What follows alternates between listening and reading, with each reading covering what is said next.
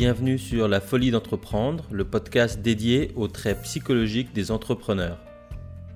Je m'appelle Aramatar, je suis investisseur professionnel, conseil en transactions complexes et le fondateur de la Teach Me Academy, la première plateforme de e-mentoring pour se former à lever des fonds ou devenir investisseur en capital.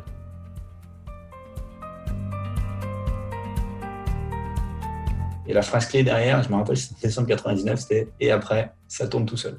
Dans les faits, c'est pas exactement ça qui s'est passé. Quand on a démarré, euh, pendant six mois, je vivais sur euh, le canapé euh, chez ma sœur et mon armoire, c'était une chaise pliante en dessous de laquelle j'avais mis un sac de sport. J'ai des exemples de gens où effectivement leurs boîtes ont planté pour X ou Y raison et il n'y a pas eu que l'aspect financier qui a joué derrière.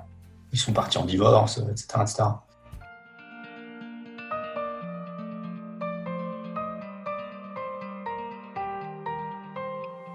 Alors aujourd'hui, on est avec euh, Philippe Leclerc. Philippe, merci de prendre le temps euh, de participer à ce podcast. Est-ce que tu peux en quelques mots nous présenter ta société actuelle en mode euh, elevator pitch? Moi, je suis le patron fondateur d'AdForScreen. Donc AdForScreen, c'est une société qui existe maintenant depuis près de 10 ans, qui est une agence conseil et médias dans tous les environnements mobiles et cross-device.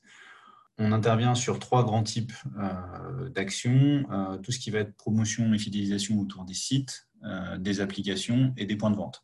L'idée étant que depuis dix ans, on a assisté à une véritable révolution en termes d'usages digitaux, puisque d'un usage PC, on, on, a basculé vers un usage smartphone, et que finalement, bah, tout comme à l'émergence du web en l'an 2000, les annonceurs ont dû se mettre en place une stratégie et des moyens pour euh, bah, générer cette bascule, générer cette nouvelle transformation numérique, si on veut, euh, qui est de dire bah, comment est-ce que du coup je vais conquérir une nouvelle audience, euh, comment est-ce que je la, transforme et comment est-ce que je la fidélise.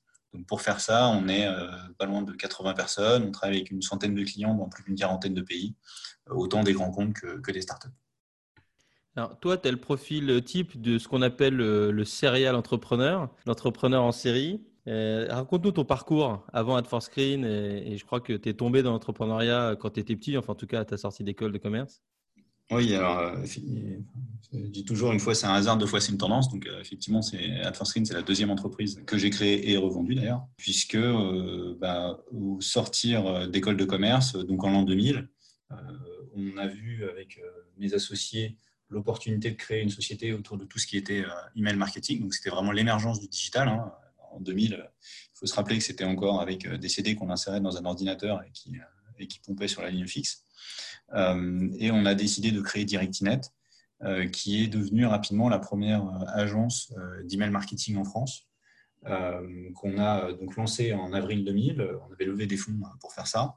Alors, il faut savoir qu'en fait, on a, on a, connu tout de suite la crise, hein, puisque pour les, plus vieux d'entre nous, on a levé des fonds en avril et la, crise a eu lieu en mai on a dû survivre à la crise de 2000, 2003, 2004. Ensuite, la société s'est fortement développée. Fin 2005, euh, on a entamé un processus pour rentrer en bourse.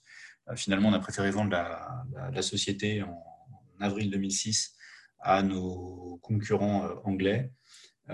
et ensuite, on a accompagné la sortie. Et quand on est parti, c'était plus d'une centaine de personnes, plus de 20 millions d'euros de, chiffre d'affaires et 20% de, de profitabilité. Donc ça, effectivement, c'était une première aventure. Euh, qui était euh, assez, euh, assez importante et significative effectivement dans, dans, ma vie et dans ma carrière. suite à ça et à quelques semaines de, congés que j'estime bien mérités, on est parti sur une deuxième aventure qui est effectivement celle-ci AdForScreen, où l'idée, c'est en ayant vu l'émergence du web en 2000 et, et ce qui s'est passé, on s'est dit, bah, c'est marrant avec le mobile, ça a un goût de Canada Dry euh, du web, à savoir ce qui s'est passé en 10 ans sur euh, le web va se passer en 5, 6, 7 ans sur, euh, sur le mobile. Et donc, du coup, on a décidé de lancer Ad4Screen avec une logique où on a également voulu donner une dimension technologique. Donc, on a développé pas mal de technos qui sont soit encore dans l'agence, soit quand même été spin-offés, puisqu'on a fait un spin-off il y a 5 ans euh, d'une société qui s'appelle Accengage, qui elle-même a été revendue depuis. Et il y a deux ans, euh, bah, du coup, j'ai revendu Ad4Screen euh, à un fonds qui est un family office qui s'appelle Zeta en mode LBO. Et donc là, bah, j'accompagne le fonds dans la réalisation du LBO. Alors, on va tout à l'heure insister davantage sur ce que tu as fait, les, tes semaines de repos bien méritées, comme tu dis, puisque tout ce qui est serial entrepreneurship, c'est un des pans de la recherche doctorale que je suis en ce moment. Mais revenons un peu plus en arrière. Donc, tu es en avril 2000 et peut-être les mois d'avant ça, puisque tu as cofondé Directinet avec tes camarades d'école. À ce moment-là, euh, comment as-tu pris la décision de fonder une société plutôt que hein, c'était euh, la bulle Internet, tu aurais pu trouver un job super bien payé, je ne sais pas, dans une banque d'affaires tech, euh, dans une start-up. voilà. Donc, qu'est-ce que. Ah ah bah, j'avais une proposition chez, chez, Procter pour aller à Genève. C'était bah, déjà c'était c'était une rencontre puisque bah, c'était avec mes, associés qui étaient également sur le campus et c'était aussi un moment où on se disait finalement Qu'est-ce qu'on a à perdre? On n'a rien à perdre. Euh, souvent, donc, on était sur, sur, le campus et euh, il y avait tout un tas de sociétés qui venaient euh, pour faire leur pitch, pour justement recruter des, futurs jeunes diplômés. C'était rarement enthousiasmant. effectivement, c'était le gars de chez JP qui arrive avec ses cernes en ayant pris 15 ans d'âge, qui regarde ses chaussures en disant qu'il s'éclate chez JP. Euh, tout ce genre de choses. Il n'y a rien de spécifique JP Morgan. Et donc, du coup, euh, bah, en fait, finalement, en, en, parlant euh, avec un, puis deux, puis trois, puis bah, quatre futurs associés, on s'est dit que bah, c'était le bon moment. On a commencé en plus à voir l'émergence du digital. Fin 99, il y, avait, il y avait un peu une fièvre autour de ça. Il y en avait notamment un, de, un des associés qui était aux États-Unis qui a, vu ça. Et on s'est dit, bah, on, va, on va réfléchir à monter une société. Euh, au début, alors même pas forcément dans Internet, au début, justement, on voyait tellement des, des, mauvais pitchs euh, qu'on s'était dit, euh, on va monter une boîte de conseils pour aider les grosses boîtes à recruter des, jeunes diplômés. En changeant ce pitch-là, justement, qu'il n'y ait plus personne qui regarde ses chaussures en ayant les traits tirés. On se voyait en fait tous les lundis soirs au McDo à Gif-sur-Yvette. et on se prenait le lundi soir pour, pour réfléchir. Et, et petit à petit, on a eu différentes idées. Petit à petit, le digital est arrivé et justement, l'un des associés qui lui était aux États-Unis a vu, a vu émerger un, site de loterie en ligne qui était en fait un moyen de, collecter de la base de données, qui a eu une croissance fulgurante aux États-Unis. On s'est dit, bon, bah, ça c'est super, et, euh, on a embrayé là-dessus.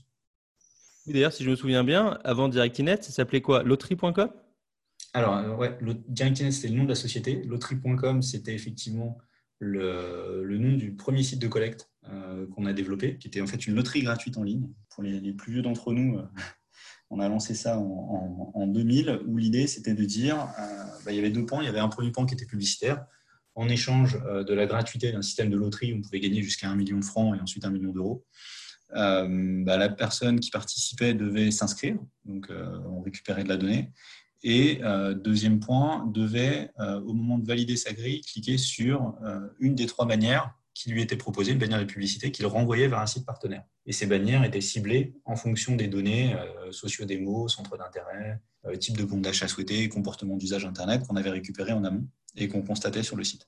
Et la, phrase clé dont je me rappellerai toute ma vie, euh, c'est quand on avait fait le business model en fin d'année euh, avec, les associés. Donc à l'époque, on parlait en francs, hein, c'était fin, fin 99.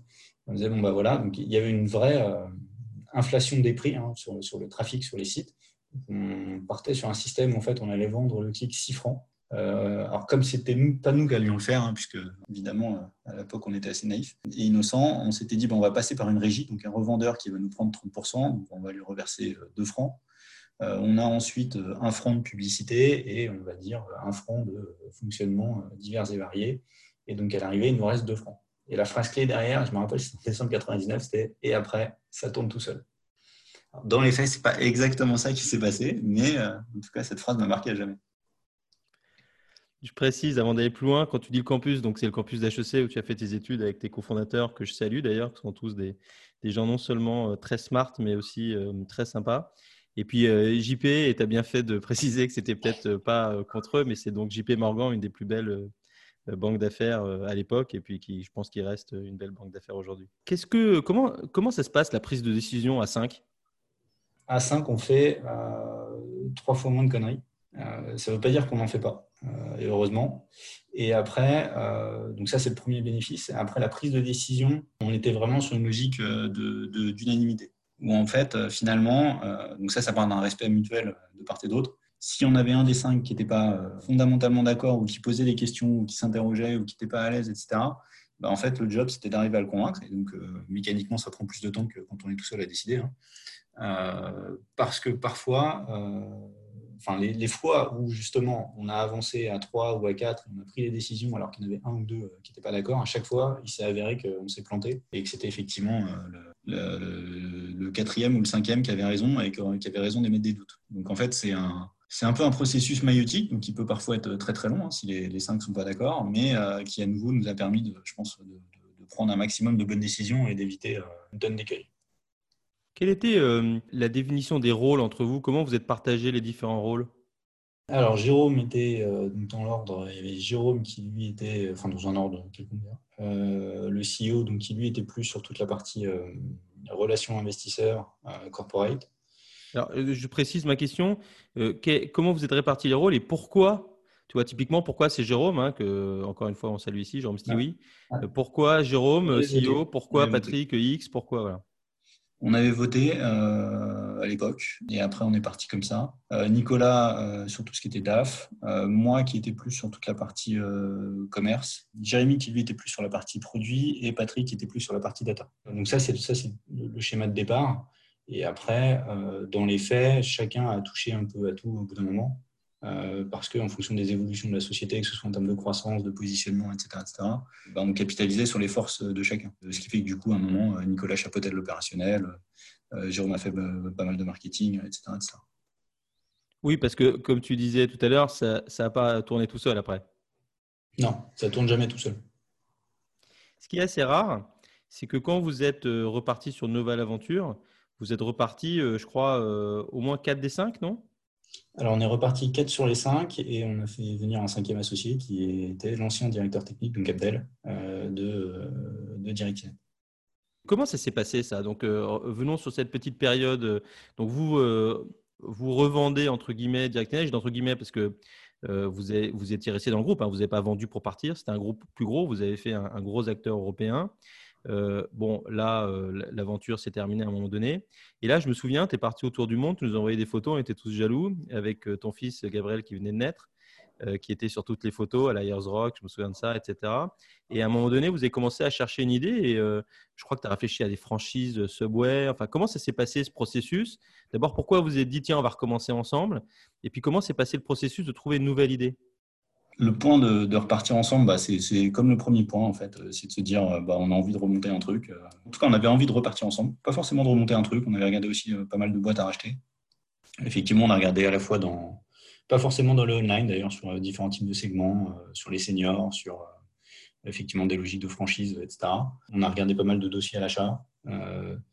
et, et, finalement, on se voyait, on, se voyait quasiment tous les jours. Euh, on, avait un, endroit où on se retrouvait euh, près de République, qui chez, le, notre expert, qui était chez notre expert comptable, pour euh, réfléchir, pour essayer d'identifier des, pistes. C'était pas, pas toujours évident parce que c'est, quand même assez compliqué intellectuellement de se dire bon bah alors c'est quoi l'idée, surtout quand, en parallèle effectivement bah, il y a plein de gens qui nous disent ah bah c'est super, t'as cartonné avec DirectNet donc ça va forcément recartonner ton futur projet, ça va être génial.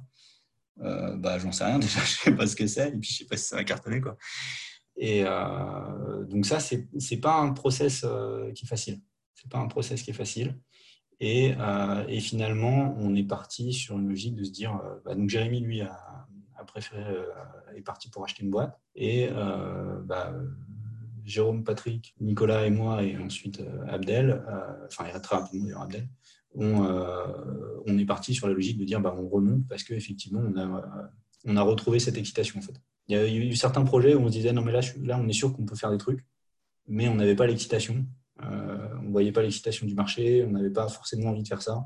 Et donc, du coup, on a, préféré laisser tomber. Alors que là, sur le marché du mobile, on s'est dit, OK, il y, a un vrai truc à jouer. Et, quand je suis revenu en parler à ma femme, j'avais les yeux qui pétillaient. Donc, c'est que c'était le bon truc. Monter une boîte, c'est risqué. Monter deux boîtes, c'est euh, risqué encore plus, peut-être. Comment est-ce que, euh, entre les deux, ce qui s'est passé, c'est que vous avez gagné des sous. Hein. votre sortie a été une belle sortie euh, de DirectNet. Vous avez gagné des sous. Et, en général, quand on a des sous, on a peur de les perdre. et c'est ce qu'on voit dans les recherches, c'est que beaucoup de serial entrepreneurs, la deuxième fois, sont en fait plus prudents et ont moins d'appétit au risque que la première fois où, comme tu disais très bien, ils avaient rien à perdre parce que souvent, ils, le font jeune en sortant d'école ou de la fac. Pour toi, comment ça s'est passé? Comment est-ce que tu, apprécies ta, prise de risque la première fois par rapport à la deuxième fois? C'est assez marrant euh, que, tu dis ça parce que je suis euh, partiellement d'accord. C'est-à-dire qu'effectivement, quand on a démarré, euh, pendant six mois, je vivais sur le canapé chez ma sœur et, et mon armoire, c'était une chaise pliante en dessous de laquelle j'avais mis un sac de sport. Alors qu'effectivement, bah, j'aurais pu aller partir bosser dans une grosse boîte, avoir un salaire, me prendre un appart, etc. Mais finalement, je me suis jamais dit que j'avais pris un risque démesuré parce que, bah, comme tu l'as dit, j'étais jeune euh, j'avais le diplôme qui va bien. Euh, je serais retombé sur mes pattes quoi qu'il arrive. Je pense qu'au contraire, la, prise de risque, elle est beaucoup plus forte pour euh, quelqu'un. Alors, c'est peut-être là où, effectivement, il faut, faut, nuancer. Quelqu'un qui lance peut-être sa première boîte, effectivement, à 40-45 ans, qui lui, avait, qui lui a un gros poste dans une grosse boîte, la voiture de fonction, le crédit, le crédit qui va avec, la maison de campagne, etc., et qui lui se met vraiment, véritablement en risque. Donc ça, je dirais que c'est la, on va dire la première expérience. Effectivement, sur la deuxième expérience, bah, là, pour le coup, c'est différent. Il y a aussi un point qui est que, bah, entre-temps, j'avais fondé une famille. Euh, c'est pas, on n'a pas les mêmes... Euh, on, est aussi repositionné par ça, quand même. C'est sûr que c'est pas tant le fait de, perdre de l'argent. Finalement, le, la perte d'argent, elle n'est pas tant dans la finance qu'on va mettre. Elle est vraiment dans le coût d'opportunité de ce qu'on aurait pu faire à côté. C'est-à-dire que, je ne sais pas comment l'exprimer, mais une fois, j'en ai parlé avec un, copain qui pensait que euh, moi, je vivais dans un monde magique où on se versait des dividendes euh, en plusieurs centaines de milliers d'euros euh, tous les ans et que c'était génial et que je me gavais. Et du coup, je lui ai fait un calcul mathématique en lui prouvant que lui, qui avait un énorme poste dans une multinationale américaine, bah, finalement, entre 35 et 45 ans, euh, bah, c'est pas impossible qu'à l'arrivée, il gagne plus que moi. En gros, entre 20 et 30, le salaire moyen fait que euh, si tu montes ta boîte, euh, ça cartonne, bon, bah, tu vas largement surpasser tes collègues. Euh, entre 35 et 40, bah, c'est là où, si tu es dans une multinationale, tu peux commencer à toucher des salaires qui sont quand même plus que conséquents. sur une période de 10 ans, parce que quand on monte une boîte, il faut se projeter sur 10 ans. Enfin, le, plan de se dire, je monte la boîte et dans deux ans, je la, revends, tout le monde l'imagine, mais dans les faits, ça arrive quand même extrêmement rarement. Euh, bah, sur 10 ans, euh, bah, les, 5 premières années, euh, déjà la première année, on ne se paye quasiment pas. Hein. les 2-3 premières années suivantes, les 2-3 années suivantes, bah, pas forcément beaucoup plus. Et de toute manière, jamais au niveau que ce qu'on aurait eu un type de poste équivalent dans un grand groupe. Donc, c'est tout ce coup d'opportunité qu'il faut ramener après à quelle est la valorisation de la boîte, est-ce que je vais arriver à la vendre, quel est mon pourcentage de, de chance de la vendre, si oui, à quel prix, multiplié par le pourcentage de, de. Et quand on regarde, on s'aperçoit que euh, bah, un entrepreneur euh, entre 35 et 45, c'est euh, ça reste un entrepreneur, donc c'est à, la fin du bal qu'on paye les musiciens. Et effectivement, il y a un vrai coup d'opportunité. Donc, à la limite, je ne le mettrais pas tant sur le fait de dire c'est la première boîte, c'est ma deuxième boîte. C'est plutôt une question d'âge, je pense. Donc, ce que tu dis, c'est que c'est une question d'âge et surtout de responsabilité. Quand tu es jeune et que tu as 22 ans, que tu sors d'HEC, bon, bah, tu, tu, tu, peux dormir sur le canapé de ta sœur et tu es responsable de personne d'autre. Quand tu as une famille et plusieurs enfants, euh, c'est sûr que tu ne poses pas les, problèmes de la même façon. Mmh. Euh, et, effectivement, le côté, euh, du coup, il y a plus à perdre aussi à ce niveau-là. Parce que j'ai des exemples de gens où, effectivement, leurs boîtes ont, planté pour X ou Y raison et il n'y a pas eu que l'aspect financier qui a joué derrière. Ils sont partis en divorce, etc. etc. Donc, c'est plus cet ensemble-là qui, qui joue. Plus que le fait de dire je vais le plus perdre, etc. Où effectivement, après, il y a quand même effectivement un fond de se dire, bon, bah, par contre, si je plante la boîte à 43 ans, c'est plus compliqué de me retourner que si je l'ai planté à 22 ans. Après, les, mentalités changent. Hein. Enfin, il y, a, 20 ans, euh, nous, euh, monter une boîte, euh, c'était lunaire. Hein. Là, maintenant, quand on monte une boîte, c'est super bien vu. Et heureusement, il y a des gens comme, comme nous. Enfin, le, marché a fondamentalement changé en, termes de vue par rapport à l'entrepreneuriat et par rapport aussi au fait que bah, dans l'entrepreneuriat, il n'y a, a, pas que des réussites, il y a aussi des échecs que dans ce podcast, on parle beaucoup justement des, de ce que tu évoquais tout à l'heure. Tu parlais de divorce et effectivement, hein, euh, que ce soit euh, empiriquement par l'expérience ou euh, dans, dans, la recherche que je conduis, on se rend compte que c'est pas un phénomène nouveau. Les entrepreneurs ont tendance à, se il y a plusieurs cas, mais ils ont tendance à, en général, souvent se fermer de leur famille pour, pour une raison qui est que soit, hein, j'ai eu un podcast, on a eu un podcast, un témoignage là-dessus, soit parce que leurs familles ne sont pas des familles entrepreneuriales, donc elles ne comprennent pas vraiment ce que fait le fiston, ou alors parce que souvent les entrepreneurs ont ce trait psychologique qui est qu'ils n'ont pas un grand besoin d'empathie, de, de, taper sur l'épaule, qu'on lui dise que c'est génial, euh, ce qu'on appelle succurrence en anglais. et du coup, ils ont tendance à se fermer un peu mécaniquement. Ils sont stressés, ils sont dans leur vie et, ils se coupent de leur famille au moment où justement leur famille pourrait les aider. Donc, est-ce que, sans, sans, rentrer dans les détails pour toi, si tu n'as pas envie, mais est-ce que le fait d'avoir quatre cofondateurs, euh, ça n'a pas un peu remplacé ça Ça ça t'a pas aidé dans les moments de doute euh, à avoir du soutien, de vous soutenir entre vous Parce qu'il y a toujours un qui est plus optimiste que les autres? Enfin, comment ça s'est passé cette dynamique? Hmm. Alors, effectivement, il y, a deux points. Déjà, effectivement, euh, moi, dans, mon entourage, que ce soit familial ou, amical, je ne parle jamais de la boîte. Parce que, parce que effectivement, il y a une logique de se dire soit de, vision, bah, par exemple, typiquement mon copain qui pensait qu'on se gavait. Euh, donc les gens ont toujours une vue euh, complètement délirante du truc. Soit aussi une logique de photographie. effectivement, quand on est entrepreneur, on passe par tellement de, montagnes russes de haut et de bas que, en fait, euh, si tu fais la photo avec quelqu'un quand tu es en haut ou quand tu es en bas, mécaniquement, il ne garde pas la même empreinte. et puis aussi parce que parce que c'est bien de penser autre chose. et, après, du coup, ce qui est sûr, c'est que ouais, mais les anciennes associées, désormais, euh, c'est ouais, c'est comme la famille. C'est un peu ça, je suis d'accord. Tu as, bien résumé le truc. Je pense que quand il y a un problème dans la boîte, c'est euh, vers eux qu'il faut se tourner. Euh, c'est plus simple à échanger. Il y a plus de compassion, il y a plus de bienveillance. Ils ont plus les informations et puis ils sont dans le même bateau. Et c'est d'ailleurs pour ça que là, dans la, après, le, après la vente et la, la mise en place du LBO avec la boîte, j'ai pris une nouvelle associée qui était dans la boîte euh, et du coup, parce qu'effectivement, même intrinsèquement, euh, je pense que monter une boîte tout seul, c'est euh, plus que costaud psychologiquement, il faut limite être cinglé. C'est important quand même de toujours avoir des gens avec qui échanger, que ce soit pour prendre des décisions ou que ce soit pour un soutien, parce qu'effectivement, la logique de l'entrepreneur à l'extérieur, ça se veut toujours être quelqu'un qui est hyper conquérant, quelqu'un chez qui tout va bien. Et puis, et puis aussi une logique très simple de, de représentation, où en étant le patron. Si j'arrive au bureau en faisant la gueule, les gens s'imaginent que la boîte va s'écrouler. Bah, c'est pareil ici euh, dans, le cercle familial, alors qu'effectivement, avec, avec des associés, bah, on peut se dire plus de choses quand ça va bien ou quand ça va moins bien. Je précise pour nos auditeurs, donc le LBO, le leverage buyout, c'est le, le, rachat par euh, des actionnaires en, utilisant de la dette avec un effet de levier d'une société. Donc c'est la, la, vente, ce que tu disais tout à l'heure en entrée, c'est quand vous avez euh, vendu à Foscreen à, à, ce family office et toi tu es resté le, boss et tu continues avec ton associé à, gérer la société. Radija, que je salue au passage. Comment euh, est-ce que tu gères le stress? Je crois que tu es une des personnes extérieurement le moins stressée que je connaisse. Donc, ça m'intéresse vraiment de savoir comment tu gères ce stress, parce que je sais que vous êtes passé euh, euh, tout seul ou à plusieurs par des moments difficiles. Ouais, alors, extérieurement, justement, c'est un, enfin, c'est, une discipline. C'est-à-dire que, alors, déjà, il faut savoir mettre en perspective son stress. C'est toujours pareil. ok, on peut être stressé, mais moi, j'ai quand même de la chance il y a un moment ou un autre, il faut, arrêter. Hein. Il y a des choses plus graves que ce qui se passe, euh, qui se passe dans le monde que ce qui se passe dans ma boîte. Hein. Euh, donc ça, c'est le point numéro un. Maintenant, euh, de toute manière, si on ne se met pas un minimum de pression, ça n'avance pas. Hein. Ensuite, pour gérer ce, stress, ouais, j'intériorise quand même beaucoup. à un moment ou un autre, il faut quand même faire du sport et se trouver d'autres choses à faire parce que sinon, ça tourne en boucle. Il faut bien dormir. Ça, c'est pas toujours évident, mais en tout cas, il faut essayer de dormir. Et, euh, et, puis après, effectivement, et c'est là où ça rejoint le, point d'avant, c'est qu'à un moment, il faut aussi, euh, faut aussi en parler. Il faut aussi euh, l'extérioriser, donc que ce soit avec, du coup, beaucoup avec les associés, de se dire, OK, bon, bah, ça, ça va pas, comment est-ce qu'on peut faire, etc., À un moment ou à un autre, il faut aussi savoir décider.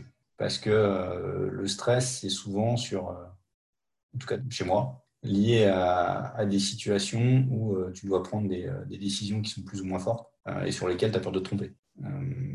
Et c'est ça je pense que c'est ça le, les principales sources de stress. Parce que finalement, que ce soit dans un univers euh, commercial où tu dis euh, bon, bah, attends, il faut que j'envoie une, proposition à tel client ou à tel prospect, euh, est-ce que je fais bien la bonne propale, il faut que je la fasse bien, donc du coup je me stresse, je bosse beaucoup, etc. etc.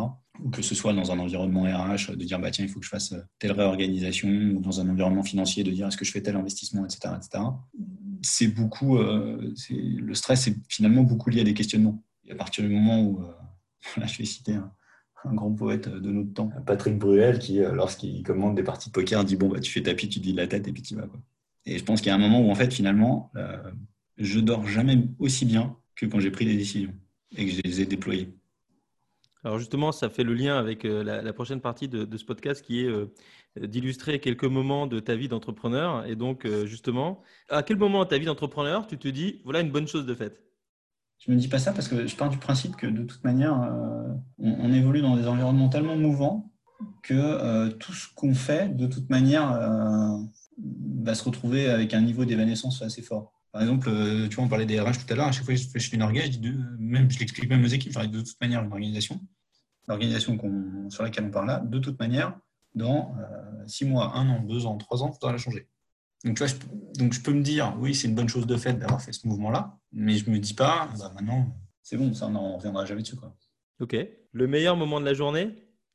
Ça dépend des jours. Ça dépend des jours. Je peux, par contre, je peux te parler d'un moment où, une fois où, j'ai senti la plénitude. Ça, je m'en rappelle. Vas-y. Alors, c'était euh, dans un taxi à Barcelone, en sortant d'un rendez-vous et où je retournais à l'aéroport pour revenir à Paris. En fait, le rendez-vous, donc c'était un rendez-vous euh, commercial avec, à l'époque, c'était Privalia, qui depuis se faire acheter par vente privée, euh, qui était le, leader des ventes privées pour leur vendre la techno. C'était ça devait être le deuxième rendez-vous, je crois, que je faisais avec eux. Sachant que je parle pas espagnol, hein, mais bon, je comprends à peu près, donc j'arrivais à baragouiner. Et où je me suis dit, OK, bon, voilà, c'est bon, le truc va se faire. Et c'était quand même assez, assez challenging. Et je me revois dans le, dans le taxi avec le soleil euh, couchant, on devait être en février, donc il devait être 18h, 17h, 18h, qui tape à travers la vitre euh, qui du coup te réchauffe. Enfin, je sais pas si ça te fait ça, tu vois, le visage. Et je me suis dit, putain, là je suis bien. Et j'ai même envoyé un SMS à Marie, ma femme, en disant, putain, là, je suis en plein sentiment de plénitude. Parce que je me disais, si ça doit rejoindre un peu le côté une bonne chose de fait, de me dire, là, là, je sens que j'ai fait un truc qui est game changing pour la boîte parce que ça veut dire qu'on gagne des clients internationaux, parce que ça veut dire plein de trucs, etc. Donc, c'est, à la limite, ça répond peut-être même un peu aussi à, la question d'avant, qui est euh, sur la partie une bonne chose de fait, de me dire ouais, non, là, là j'ai fait un truc, je change la dimension. Tu vois, si effectivement la, réponse, si je reviens sur la question d'avant, sur une bonne chose de fait, c'est quels sont les moments où je, me suis dit est-ce que je change la direction de la boîte en faisant ça? Ça, c'en était un. Ça répond tout à fait à la question et ça nous permet de faire une, bise à Marie. Alors, une dernière question avant de passer à nos trois petites pastilles. Est-ce qu'on apprend de ses erreurs, et notamment quand on est un serial entrepreneur Il y a un petit piège parce qu'une des pastilles est autour de ce thème-là. Est-ce qu'on apprend de ses erreurs quand on est euh, serial entrepreneur? Là-dessus, je vais répondre déjà en disant ce que je dis aux équipes. Je préfère les, gens. Enfin, je, ce que je dis tout le temps à quelqu'un qui vient me voir en disant qu'il a fait une connerie, c'est que je t'en voudrais jamais d'avoir fait une connerie parce que je préfère quelqu'un qui fait à quelqu'un qui fait pas. Euh, il n'y a que quand on fait qu'on peut se tromper. Par contre, euh, si, on l'a fait deux fois, que là, je vais commencer à m'énerver. Euh, donc effectivement, j'essaye d'apprendre de mes erreurs. Ce n'est pas une garantie absolue que l'erreur ne soit pas refaite, euh, parce que notamment, euh, il y a énormément de décisions de, strat ou de RH où, où la situation peut être la, même, mais le contexte peut avoir changé, enfin, certains éléments peuvent, avoir changé, qui font que bah, on peut être amené finalement à reprendre la même décision que ce qu'on avait fait avant. Ce qui, soit dit en passant, dans 80% des cas, reste une connerie. donc, il y a quand même une logique de dire qu'il faut apprendre de ses erreurs, mais dans 20% des cas, peut dire ouais, mais là, quand même. Donc oui, euh, oui, comme dans, enfin, qu'on soit entrepreneur ou n'importe qui, euh, à partir du moment où on souhaite s'améliorer, il faut, essayer d'apprendre de ses erreurs. Après, il ne faut pas non plus tomber dans le dogme absolu de dire euh, bah, la dernière fois j'avais fait blanc, ça n'a pas marché, maintenant je vais faire noir. Bah non, euh, si déjà la dernière fois euh, tu avais décidé de faire blanc, c'est qu'il y avait quand même des raisons. Donc, ok, est-ce que c'est peut-être pas gris qu'il faut faire ou autre chose D'ailleurs, ça fait le, lien avec notre première pastille. Donc, la première pastille, euh, c'est le chiffre de la semaine. Et le chiffre de la semaine, c'est 8400. 8400 aventures entrepreneuriales analysées en Allemagne il y a quelques années pour comprendre si les serial entrepreneurs avaient plus de chances de réussir la seconde fois ou pas. Les résultats ont été publiés dans un article de la prestigieuse Harvard Business Review en 2014. Et la conclusion, c'est que les entrepreneurs à répétition n'avaient pas plus de chances de réussir la seconde fois. Et une des raisons avancées, c'est que beaucoup d'entre eux occultent psychologiquement les mauvaises expériences passées. Et du coup, ils n'en apprennent pas. Qu'est-ce que ça t'évoque? Ça me rappelle un peu l'étude des singes qui jouent en bourse euh, et qui finalement battent les analystes. Qui est de dire, euh, oui, euh, finalement, quelque part, c'est rassurant c'est rassurant. Ça veut dire que justement, tout le côté insider, outsider, le côté ascenseur social, le côté casser les lignes, le côté inégalité, etc., finalement, bah, il peut être battu. Puisque que j'ai réussi ma première boîte, que j'ai plus d'argent, bah, ce n'est pas forcément un symbole et un, facteur clé de succès dans le fait que ça remarchera après. je le vois plutôt, je le vois plutôt comme ça au global. Après, euh, et après, ça me renvoie aussi à ce que je te disais tout à l'heure, euh, quand les gens venaient me voir entre les deux boîtes en me disant alors, tu vas faire un autre truc, ça va cartonner, vas-y, tiens-nous au courant. Tu vois, bah non, il faut, toujours être conscient que il y a, ok, alors il y a tout ce qu'on veut, il y a du talent, il y a l'équipe, il y a, il y a l'enthousiasme, etc. Mais il y a aussi une part de chance. Donc euh, non, tout ça, tout ça reste fragile et c'est plutôt ça que ça veut dire pour moi. Mais fragile à, deux niveaux. Fragile au sens où bah, il faut continuer à, se battre et à essayer de s'améliorer et, euh, et, fragile au sens que bah, c'est ouvert à d'autres et tant mieux pour, tant mieux pour eux, tant mieux pour nous, tant mieux pour tout le monde. Et qu'est-ce que tu parlais des gens qui venaient vous voir entre les deux boîtes, qui étaient au courant Qu'est-ce qui, à ton avis, a motivé Abdel à vous rejoindre en tant que cofondateur? Donc, c'était votre directeur technique, vous aviez travaillé avec lui pendant de longues années. Euh, bah ça, il faudra lui demander. On a, fait, on a fait toute une danse du ventre hein, quand même. D'accord, donc ça n'a pas été euh, automatique quand même. Faut lui demander. faut lui demander. Euh, si, si, si, c'est quand même venu. Enfin, dans mon souvenir, après, c'est toujours une question de point de vue. Hein. non, dans mon souvenir, il était partant quasiment dès le départ. Mais même dès le départ, même dès la première fois qu'on lui en a parlé. Et voilà, nous, on avait aussi cette, logique et cette envie de, travailler avec lui. Mais après, ça, il faut, faut, lui demander. Je ne peux pas parler à sa place. Ben, on lui demandera. Alors, la deuxième pastille, c'est l'idée de la semaine. Et l'idée de la semaine, c'est que de plus en plus d'études se focalisent sur un phénomène que, qu'en anglais on appelle entrepreneurship addiction. J'aime bien le terme d'addiction qui est plus fort que ce qu'on pourrait traduire dans euh, de la dépendance à l'entrepreneuriat. Et de même qu'il euh, y a une dépendance au travail, hein, workaholism, encore une fois l'anglais est plus fort parce qu'il prend euh, la même racine que alcoolisme, donc work, workaholisme, ou la dépendance au, à Internet, aux réseaux sociaux qui, qui sont très bien documentés dans la recherche en psychologie. Les entrepreneurs en série démontreraient des signes de dépendance ou d'obsession à créer des boîtes sans arrêt. Qu'est-ce que ça t'évoque? Ça m'évoque un, dessin de, réserve qui est, euh, qui est, sur une plage euh, dans le sud, euh, où on voit en fait tout un tas de familles où il y a le père, la mère et la fille allongés sur, sur la plage et, et, une baraque à frites où il y a le père en cuisine, la mère à la caisse et la fille qui, qui vend les frites. Et en fait, la bulle majeure, c'est la pensée de tous les pères qui sont sur la plage de se dire ah bah je vais monter ma propre baraque à frites. Ça, ça, m'a toujours fait marrer cette, cette, expression de se dire finalement voir des opportunités partout. Euh, donc si je devais me l'appliquer, c'est vrai que souvent quand je vais dans un restaurant, j'essaie de calculer le chiffre d'affaires et je me dis est-ce qu'il gagne de l'argent, est-ce qu'il gagne pas de l'argent? Alors après peut-être peut que je suis cinglé, mais euh, ça me semble assez naturel. Plus comme toi, donc euh, on est peut-être tous les deux cinglés. voilà, calculer le, combien d'argent par heure transite au péage, un truc comme ça je ne sais pas si c'est une addiction, mais c'est, je me définis quand même plutôt comme assez opportuniste et pragmatique. Euh, c'est plutôt voir le, voir le monde avec des yeux d'opportunité. là, par exemple, euh, bah, la crise actuelle, euh, j'arrête pas de dire au bureau, crise, ça veut dire opportunité en grec, en chinois. je pense que c'est, je pense que c'est plutôt ça après de se dire est-ce qu'il faut, est-ce qu'ils doivent impérativement monter les choses? Je pense que un point aussi, c'est que à un moment ou à un autre, être entrepreneur, je pense qu'il faut avoir une part de, un peu cinglé. Euh, quelque part, on va avoir une, fracture, une fragilité ou un truc à prouver qui fait que bah, tant qu'on ne se l'est pas prouvé, ou qu'on ne l'a pas prouvé au monde ou à qui on veut, ou en tout cas avec qui on en a besoin, avec qui on a besoin de le prouver, bah, on, va, euh, on va le faire. Donc je pense que c'est un des traits psychologiques qu'il faudrait creuser dans l'étude.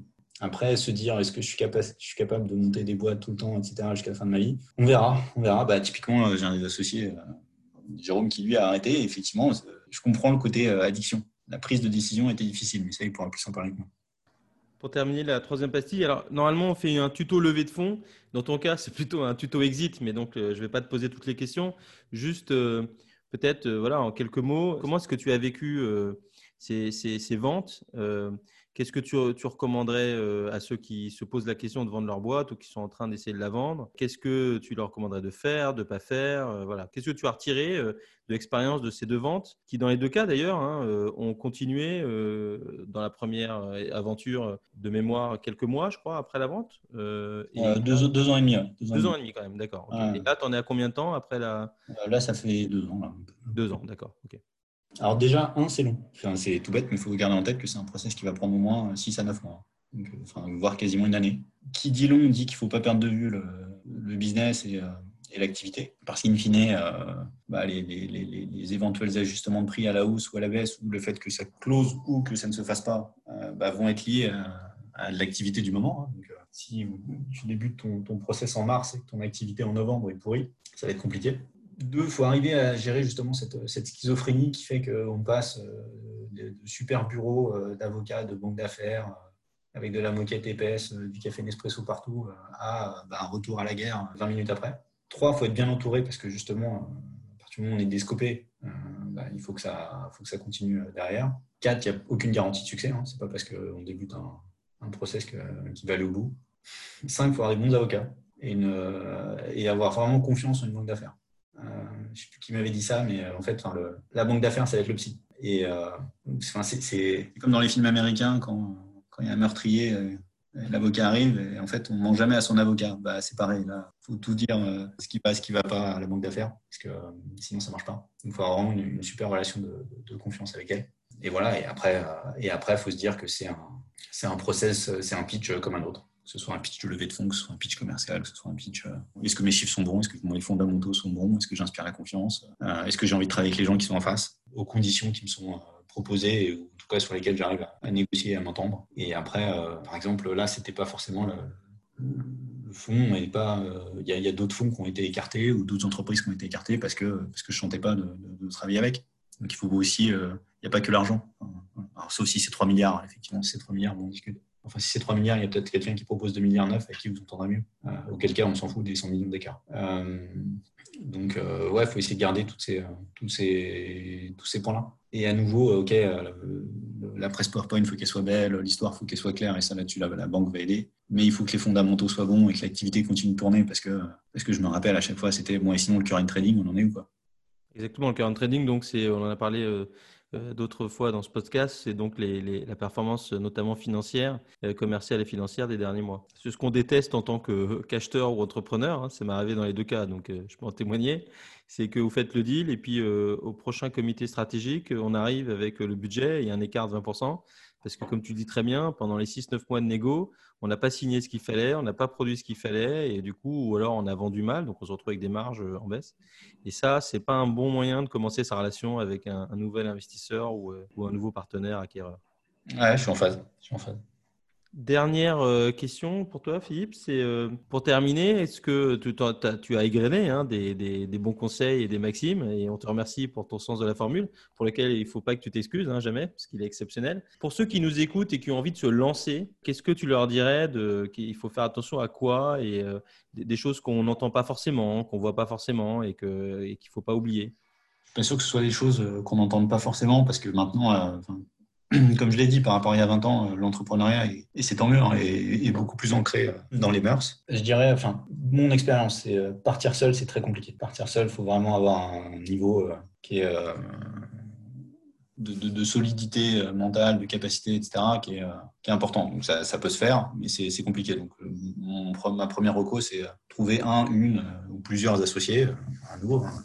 J'ai toujours parlé de le capitalisme socialiste euh, en parlant d'une association à 5, qui fait que bah, mécaniquement, on est fortement dilué dès le départ, mais, euh, mais au moins on vit une aventure humaine. Certes, il y a le financier, certes, en ce moment, jusqu'à il y a trois mois, et même encore maintenant, finalement, il y a, beaucoup d'argent sur le marché, il y a la capacité de lever des millions, etc. Au-delà de l'argent, il y a aussi quand même euh, l'aventure humaine qu'on veut vivre et ce qu'on veut faire. Donc, à partir du moment où on a les associés, déjà on est bien embarqué. Et finalement, si vous avez les associés, le marché, c'est sensiblement, je pense, les, mêmes critères que ce que toi tu dois donner dans tes grilles d'analyse auprès des, investisseurs. Mais si c'est dans la grille d'analyse, c'est que c'est quand même des bons critères. Si le marché est porteur, si les associés sont solides, vous arriverez toujours à, vous en sortir. Après, ce qu'il faut garder en tête, c'est la résilience. Ça se passera jamais comme on avait prévu. Jamais, jamais, jamais, jamais. C'est pas grave. C'est à la limite, il faut prévoir que ça va pas se passer comme on avait prévu. Et à partir du moment où on le sait, c'est beaucoup plus simple de, de, s'adapter, de pivoter, de, se réinventer. Et voilà. Euh, et, la résilience va jouer énormément là-dessus. Et c'est en ça où il faut aussi quand même avoir justement un, niveau de confiance euh, en soi ou dans l'équipe ou un niveau d'envie ou d'enthousiasme qui fait que euh, bah, quand le premier mur va arriver, et il arrivera immanquablement, bah, il y a peut-être 20, 30, 40, 50, 60% des gens qui vont lâcher.